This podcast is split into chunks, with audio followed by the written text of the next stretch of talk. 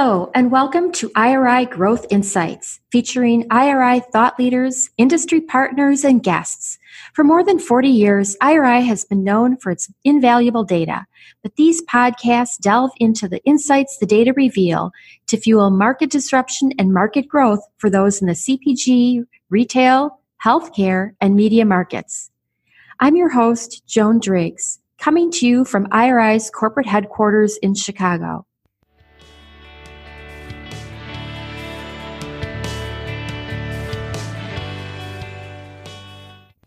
Hello, and welcome to IRI Growth Insights. Today, we're talking about grocery channel merchandising through the pandemic. And to kind of tee us up a little bit, I just want to say we see something you don't see.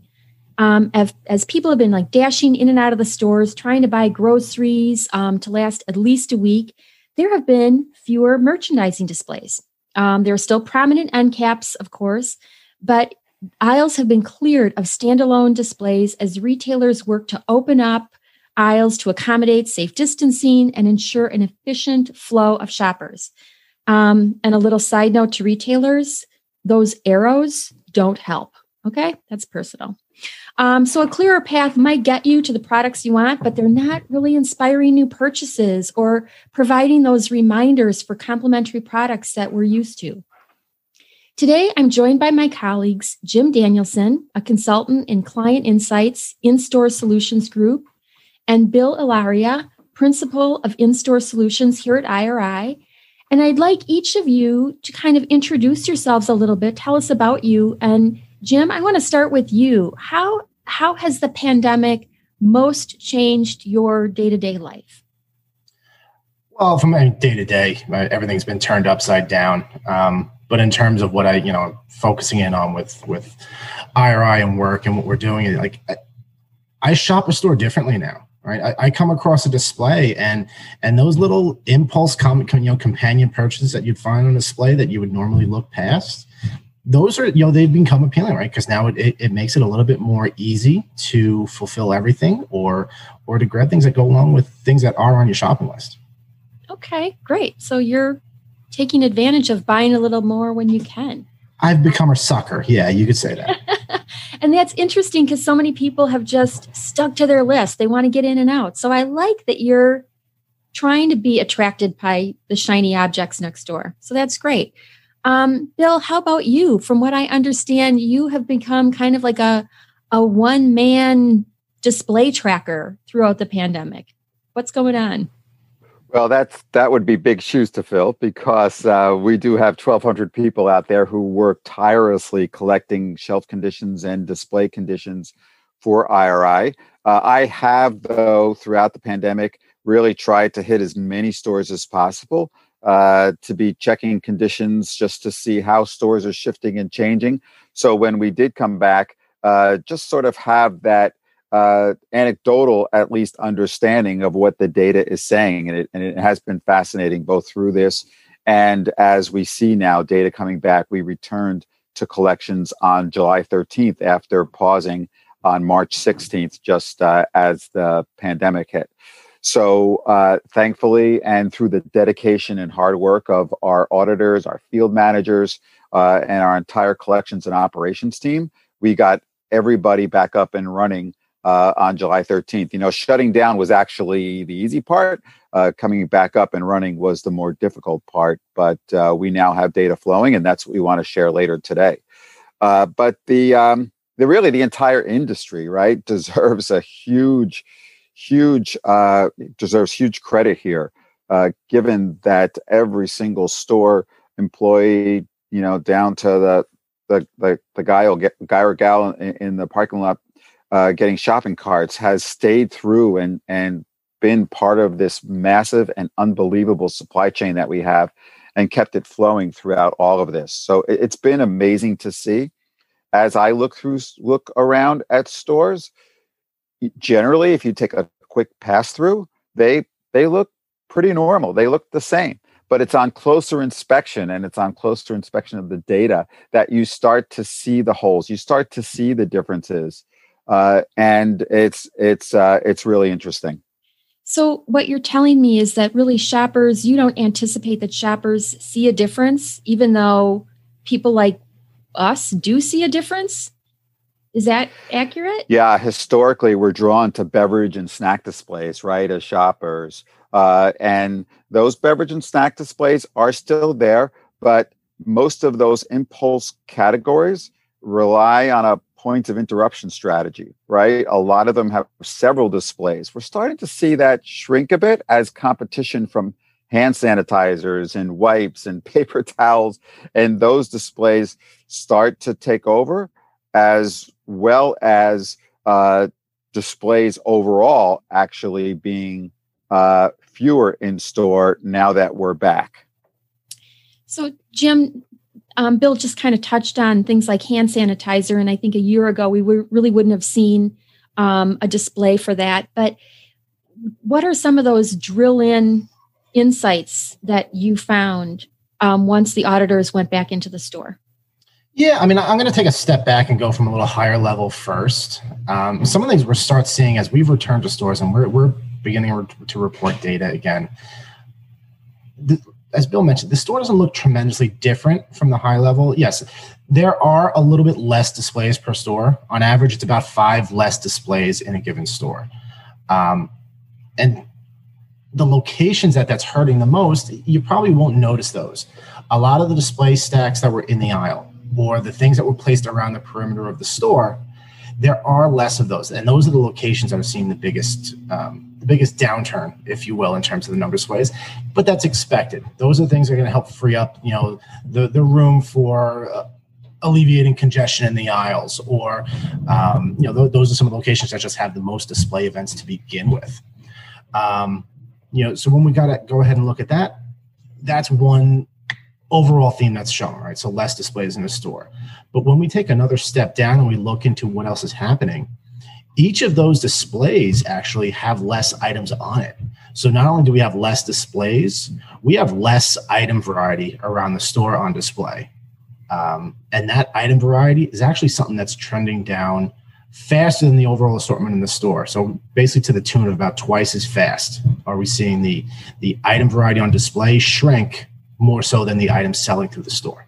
So clarify that for me, just be, for so I look. I'm looking at an end aisle display, and maybe it's around, you know, something fallish because we're in the fall.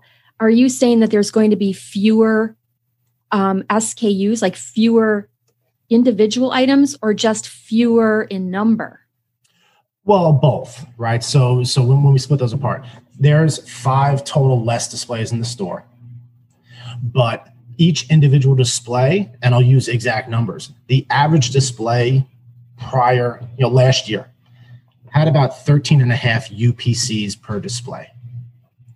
Right. So you think that end cap, it's probably, you got about 13 individual items on that end cap. Now, that same end cap has about 12 items on it. So you're losing about an item and a half on average. And when you talk about this across the average store that's going to have about 87 to 90 displays in it, that's a big chunk of items to uh, no longer be placed off shelf. And why would there be fewer UPCs? Um, why why would we do that? I mean, I get that you want to have fewer displays in the store, but why shrink what's on them? I would think they would increase. Well, I mean, it could be a couple things. Uh, there could be things that are still being challenged from the the taxing of the, of the supply chain.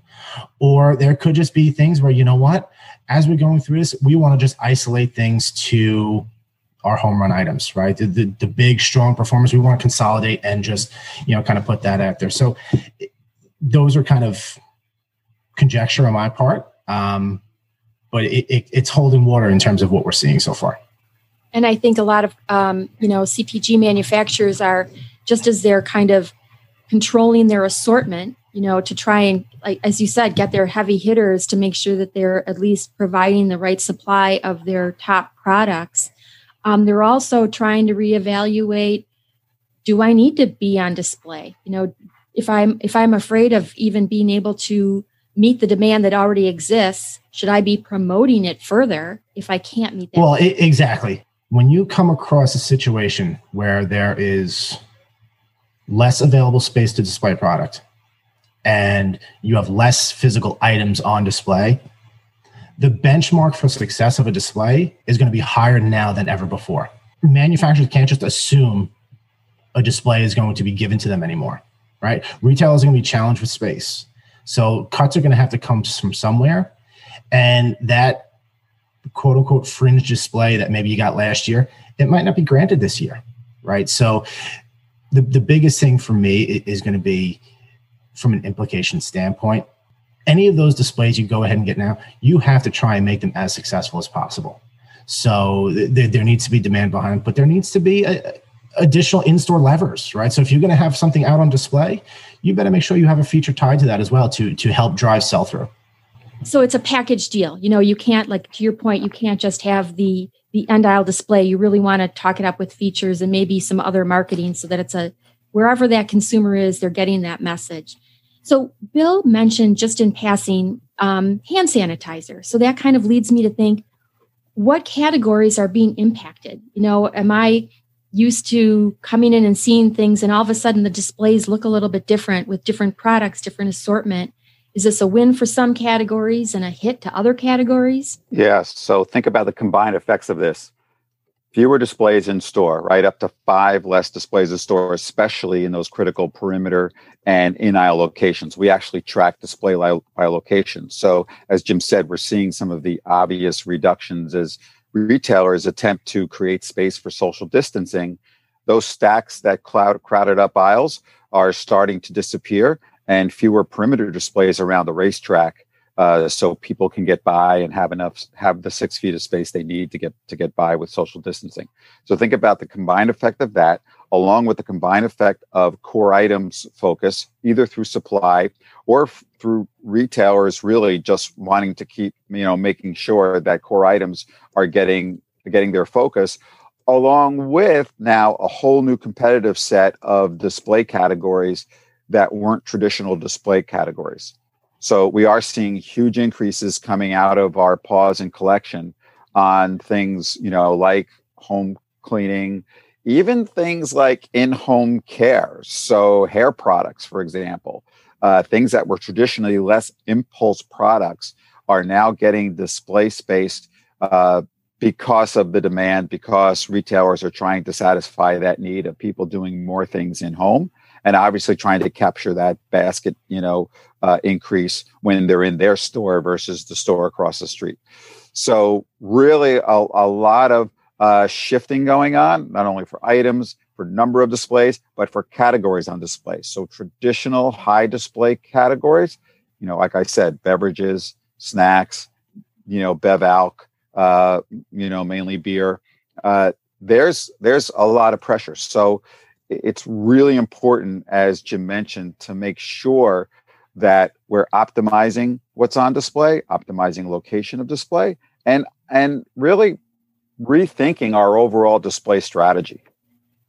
And I think that when you are talking about optimizing, certainly you're talking about the revenues behind those displays, right? Correct. Correct. We're seeing actually uh, do- dollars from from those sort of let's call them base sales coming off display are strong, right? Because we know categories are are turning quickly now, given stock up, given everything else that's going on. We we know how well they're performing. So displays in that respect are performing as well. But the reduction in number of displays and the reduction in core in items on display are actually offsetting those to a really great degree. So it's really important that you understand that split and that trade-off and how uh, how your displays are are are performing and uh, using that to inform strategy. So what what's what's really been quite honestly lacking in the industry even prior to the pandemic is really thinking about those in-store activities that your reps or your broker reps or store labor uh, take upon to fulfill your merchandising needs let me explain a little bit about that for uh, for display. So, typically, one of the big decision drivers in terms of merchandising strategy, especially on display, is do I need do I need stopping power? Do I need one big display? in the in one location that really knocks people over or do i need several displays around the store you know typically smaller but several displays around the store to make sure i'm hitting consumers at the right place at the right time with the right product so iri does a lot of merchandising strategy work with our clients uh, to help them understand what's the best, first of all, approach to the store. We find that oftentimes KPIs and and and uh, metrics that are used to track uh, sales forces and merchandising forces don't exactly line up with the best approach to driving volume and share from that activity. So that, that's sort of just one of the the first kind of big breaks of decision decisions that we help model out with uh, with our clients and then from there it's all about okay once i know that if it is stopping power i really need to make sure i have the right location and the right variety if it's points of interruption then what is that mix of location variety product and adjacency that really drives that extra one or two points of lift in every single store that i know i need to get uh, every you know year after year after year, week after week, to make sure that my efficiency is growing across this huge expense called in-store merchandising. Right, that includes everything from the trade spend to get the display to the merchandiser to actually put the product, you know, up on that display. So we're right now we're in we're in the fall season and we're coming up on two of the biggest holidays and to me what I would consider like a predictable display season. Um, how has what you've explained so far um, kind of impacted that? And is that going to change for retailers, CPGs, or even the shopper? Well, look at look at Halloween. We you know we did not see the level of candy displays that you know we typically see year after year. Uh, as things potentially ramp up now. And as we see a resurgence in the need for in home products, in home care, and, and cleaning supplies, who were even prior to the holidays driving dramatic increases, we don't expect that to slow down. So, traditional holiday displays that were expected from some of these traditional holiday, um, you know, holiday products are probably going to have to work extra hard to find the space to work with retailers to get that display uh, up in store. Uh, okay, Bill, just to layer onto that, and uh, hopefully you can hear me with the landscaper outside. Um, but some of the things we're already starting to see um, in terms of gains around the store, around the time we've been back in stores, they do come back to those central themes of maybe it's less less Halloween displays, but there's other things sort of happening with increases in we mentioned hair coloring and, and, personal care. There's a lot of things that are increasing within the baking categories like dough and pizza pizza dough and refrigerated dough and evaporated milk. But there's also things that are coming on and picking up in terms of pre-mixed cocktails and liquor and wine. Think about and people that they're they're not going out to eat as often, right? You, you can't go out to bars and nightclubs. So there's a lot of things that are going to happen within the house now that you used to leave for. And I would expect that to kind of continue through the holiday season, especially as we don't know what holiday celebrations are going to look like as we go forward over the next couple of weeks and through through the uh, through the new year. So I love the idea of things that where the opportunities are for this. But part and and so I definitely want to hear more about some of those opportunities but it also raises the question of how fast can both the manufacturers and the retailers react to this? Um, so, can either one of you address both tapping into new opportunities? Love the cocktail, love like the personal care with the shampoo and like some of those less impulsive purchases. But how fast can we react? Well, look, grocery is a weekly business right? And it's been a weekly business since it started which which always fascinates me quite honestly because think about it. We track as jim said you know 87 to 90 displays in the average grocery store year after year week after week.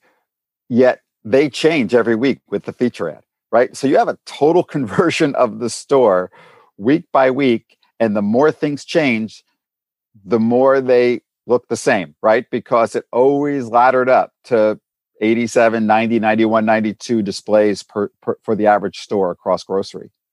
Wow. Well, that's changing now. For the first time, that's that's changing. So this the, the change is real, the squeeze is real, but the weekly nature of all this has not changed. And there are some retailers who can react as quickly as four weeks out because ads are not set, quite honestly, while they are planned well in advance. You know, the final go to print uh, is fairly on a fairly short lead time. Uh, and they are reacting. They reacted pretty quickly. I mean, we've only been down, we were only down for 17 weeks.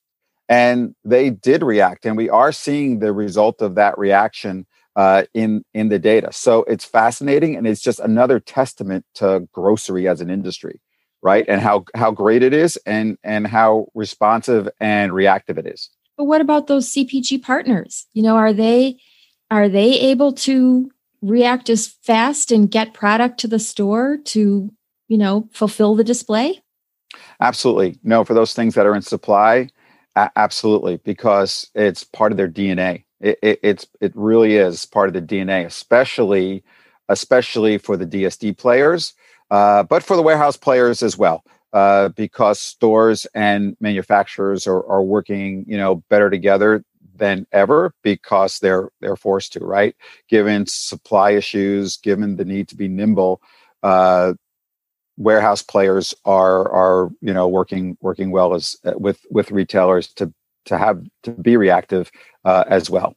You know, in fact, we do. Um, we've done a number of C-suite conversations with executives from very large retailers and very large CPG companies. And they all echo what you just said, Bill, that the relationships that they've forged through the pandemic are unprecedented in terms of collaboration and transparency. And so that is going to be one of like the the silver linings that comes yeah. this. So yeah the tree of knowledge is rooted in difficulty right? Yeah. so so as we go as we persevere uh, we we learn we learn. And it's it's a great it's been an amazing thing to to I, I am super proud to be in this industry and and it has responded you know like that like obviously the healthcare industry has right?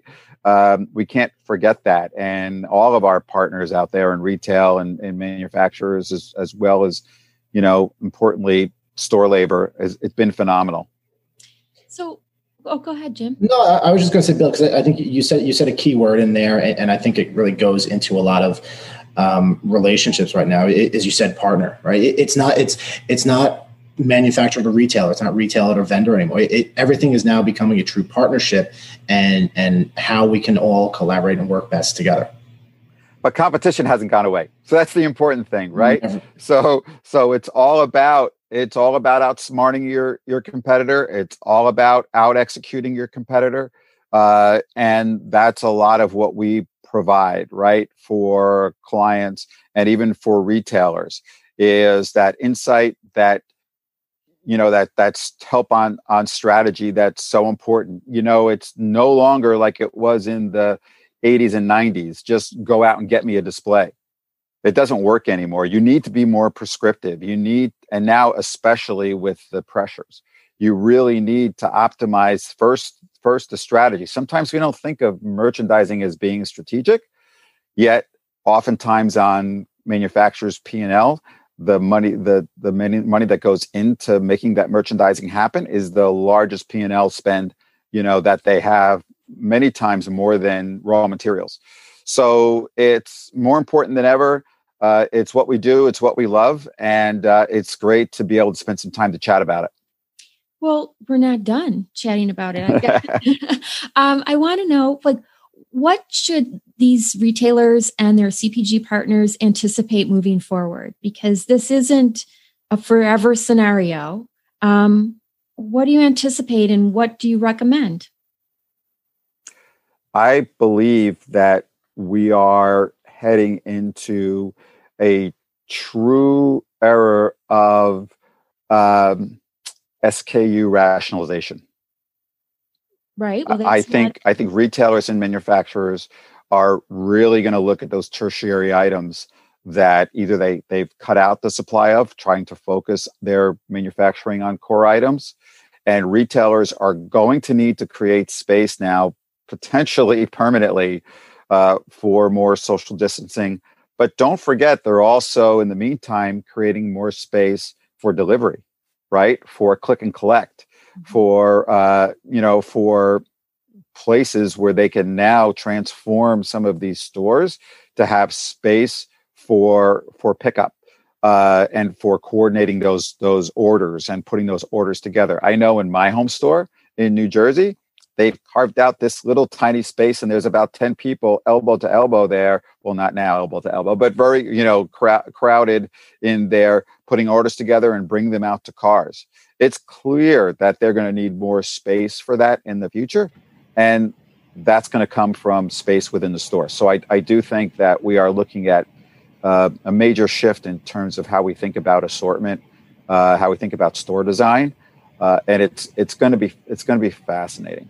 Well, not only that, as a shopper, as a consumer now, service at retail is probably more important ever you know now than ever before. Over the last few months, I mean, I know it's not within the grocery channel, but I, I've had numerous instances where I've literally picked where I'm going to buy a product from based on if they will bring it out to my car or not.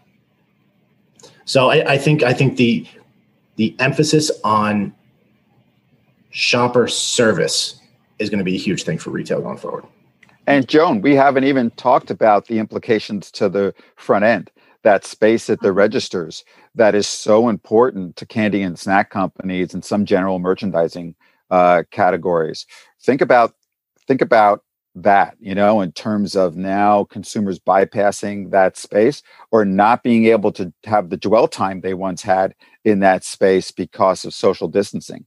I agree. Huge impact. Huge impact. You yeah. know, the the the, the self scan uh, registers that are going in, the potentially potentially as more retailers. I, I, know there's there's a lot of tests going on, and stores are starting to come up with uh, registerless transactions. Uh, huge impact there.